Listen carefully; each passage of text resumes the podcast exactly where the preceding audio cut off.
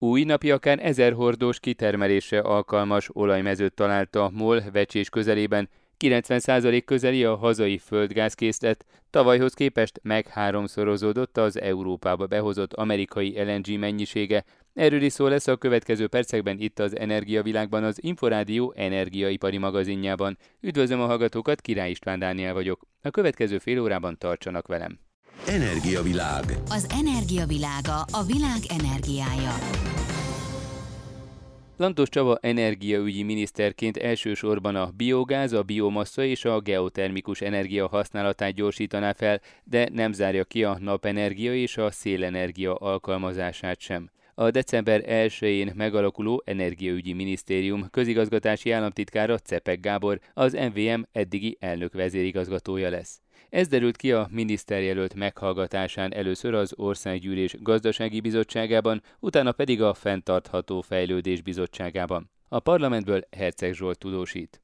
Azért jön létre önálló energiaügyi minisztérium, mert Európában véget ért az olcsó energia korszaka, és egy teljesen új helyzet alakult ki, mondta a miniszterjelölt. Lantos Csaba úgy fogalmazott, hogy Magyarországnak rettenetesen nagy az energiafüggősége, hiszen a szükséges mennyiség 75%-át, az elektromos áram 30, a földgáz 85 és a kőolaj 90%-át, valamint a paksi atomerőmű fűtőanyagát importból kell beszerezni lennie. Modern társadalom nem képzelhető el anélkül, hogy energiát ne biztosítana. De a helyzet az, hogy Magyarország rendkívül energia szegény. A miniszter jelölt egyértelművé tette, hogy támogatja a Paksi atomerőmű jelenlegi blokkjainak további működését és a létesítmény majdani bővítését is. A megújuló energiák közül elsőként a biogázt, a biomasszát és a geotermiát említette. A többivel, a napenergiával és a szélenergiával kapcsolatban emlékeztetett rá, hogy a technológia egyelőre nem alkalmas a megtermelésének pillanatában felesleges áram ipari méretekben is gazdaságos tárolására. Ráadásul az ország földrajzi adottságai miatt a szélerőművek csak kiegészítő energiaforrások lehetnek, tette hozzá Lantos Csaba. Az Energiaügyi Minisztérium december 1-én jön létre. Az energiapolitikán kívül ide tartozik majd a bányászat, a környezetvédelem, a hulladékgazdálkodás és a közműszolgáltatás is. Lantos Csaba energiaügyi miniszter közigazgatási államtitkára Cepek Gábor az MVM elnök vezérigazgatója lesz. A megszűnő technológiai és ipari minisztériumból az energiaügyi tárcához átkerülve várhatóan megőrzi a posztját Konzsófia miniszterhelyettes parlamenti államtitkár, Rajsz Anikó környezetügyért és körforgásos gazdaságért felelős államtitkár és Steiner Attila energetikáért felelős államtitkár is.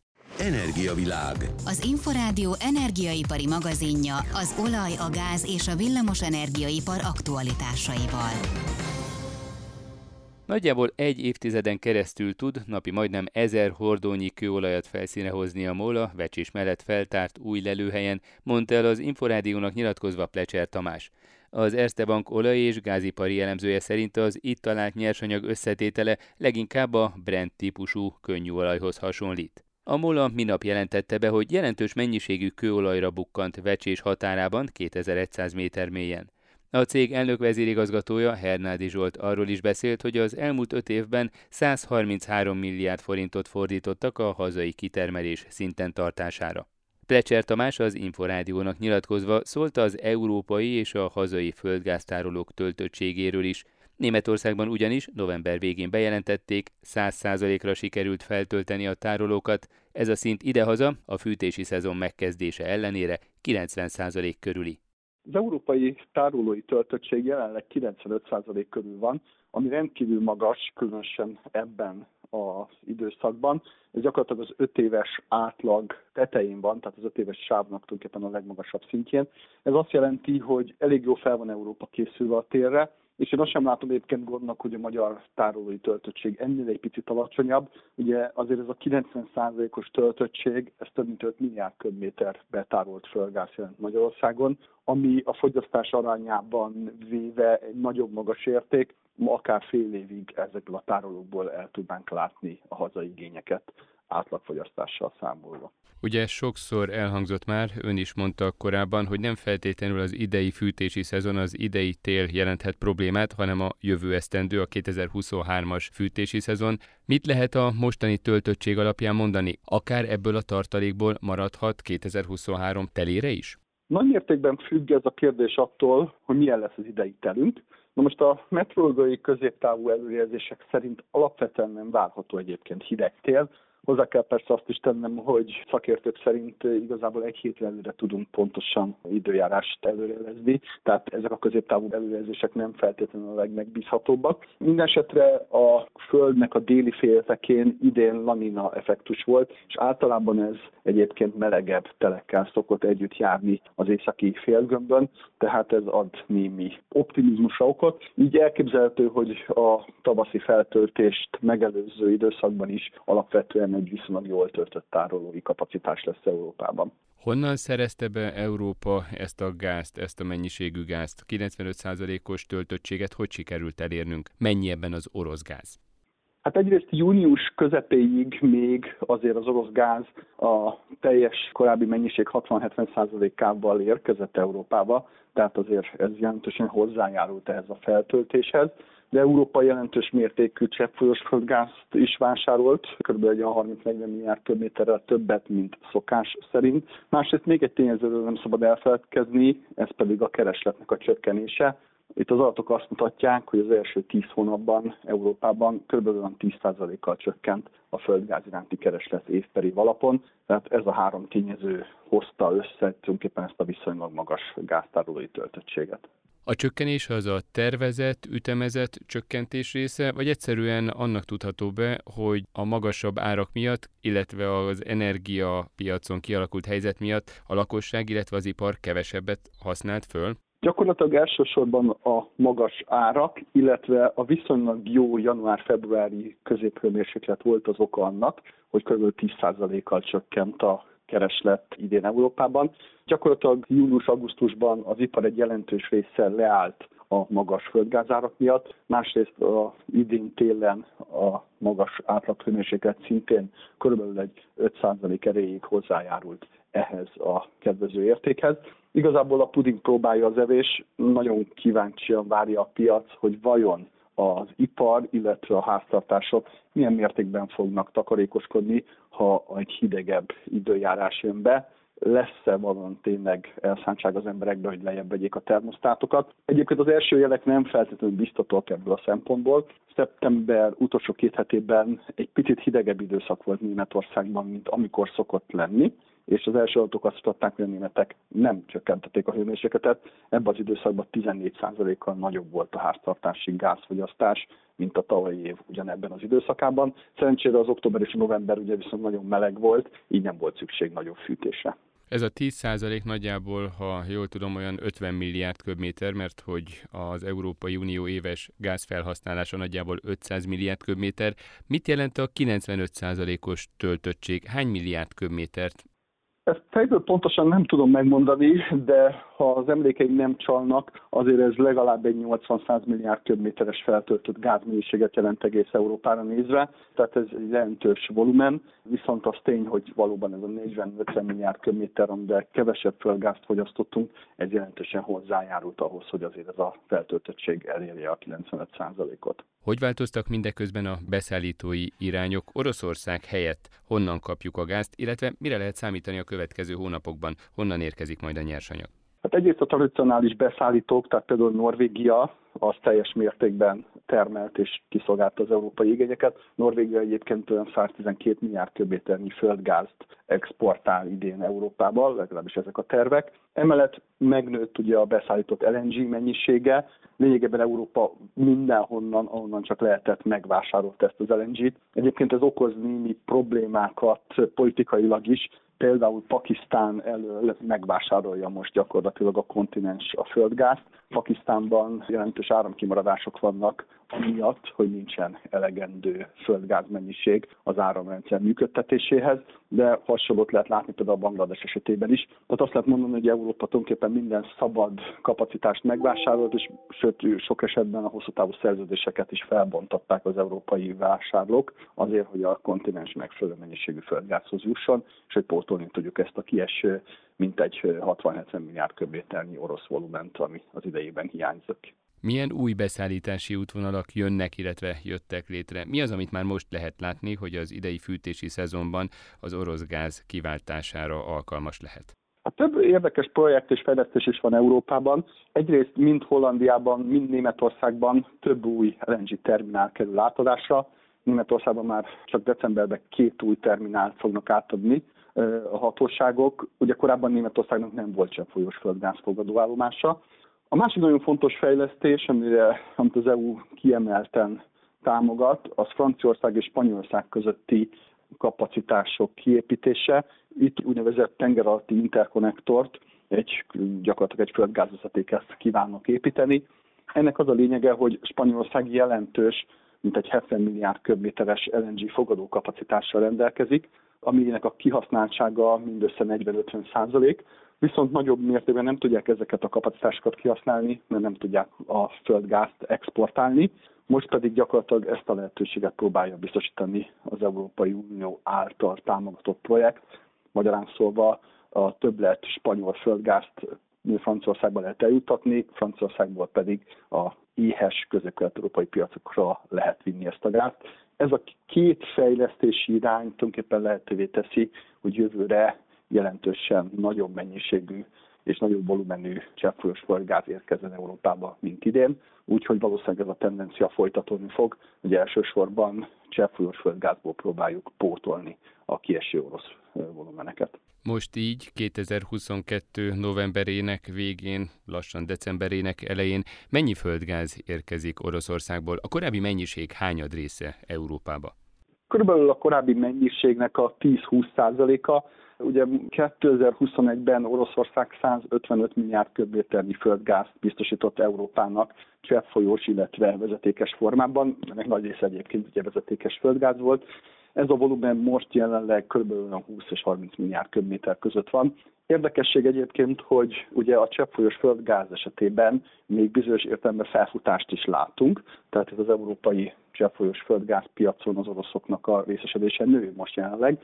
Ugye a földgázra nincsen embargó, és erre egyszerűen nem is tervez az Európai Unió. Ez azt jelenti, hogy cseppfolyós orosz földgázt a jövőben is vásárolt a kontinens. Hogy alakul az ár, mert hogy ugye a cseppfolyós földgáz általában, illetve szinte mindig drágább, mint a vezetéken érkező nyersanyag. Mit lehet látni a töltöttség, illetve a jelenlegi helyzet, hogy változtatta meg a földgáz világpiaci, illetve tőzsdei árát? A globális piacokon a legfontosabb iránymutató áll, az úgynevezett JKM áll, ugye ez a japán kora marker, tehát hogy Japán és Korea milyen áron veszi a spot LNG szállítmányokat. Itt jellemzően egyébként az utóbbi időszakban árcsökkenés volt, részben annak köszönhetően, hogy Ázsiában is ugye csökkent a kereslet.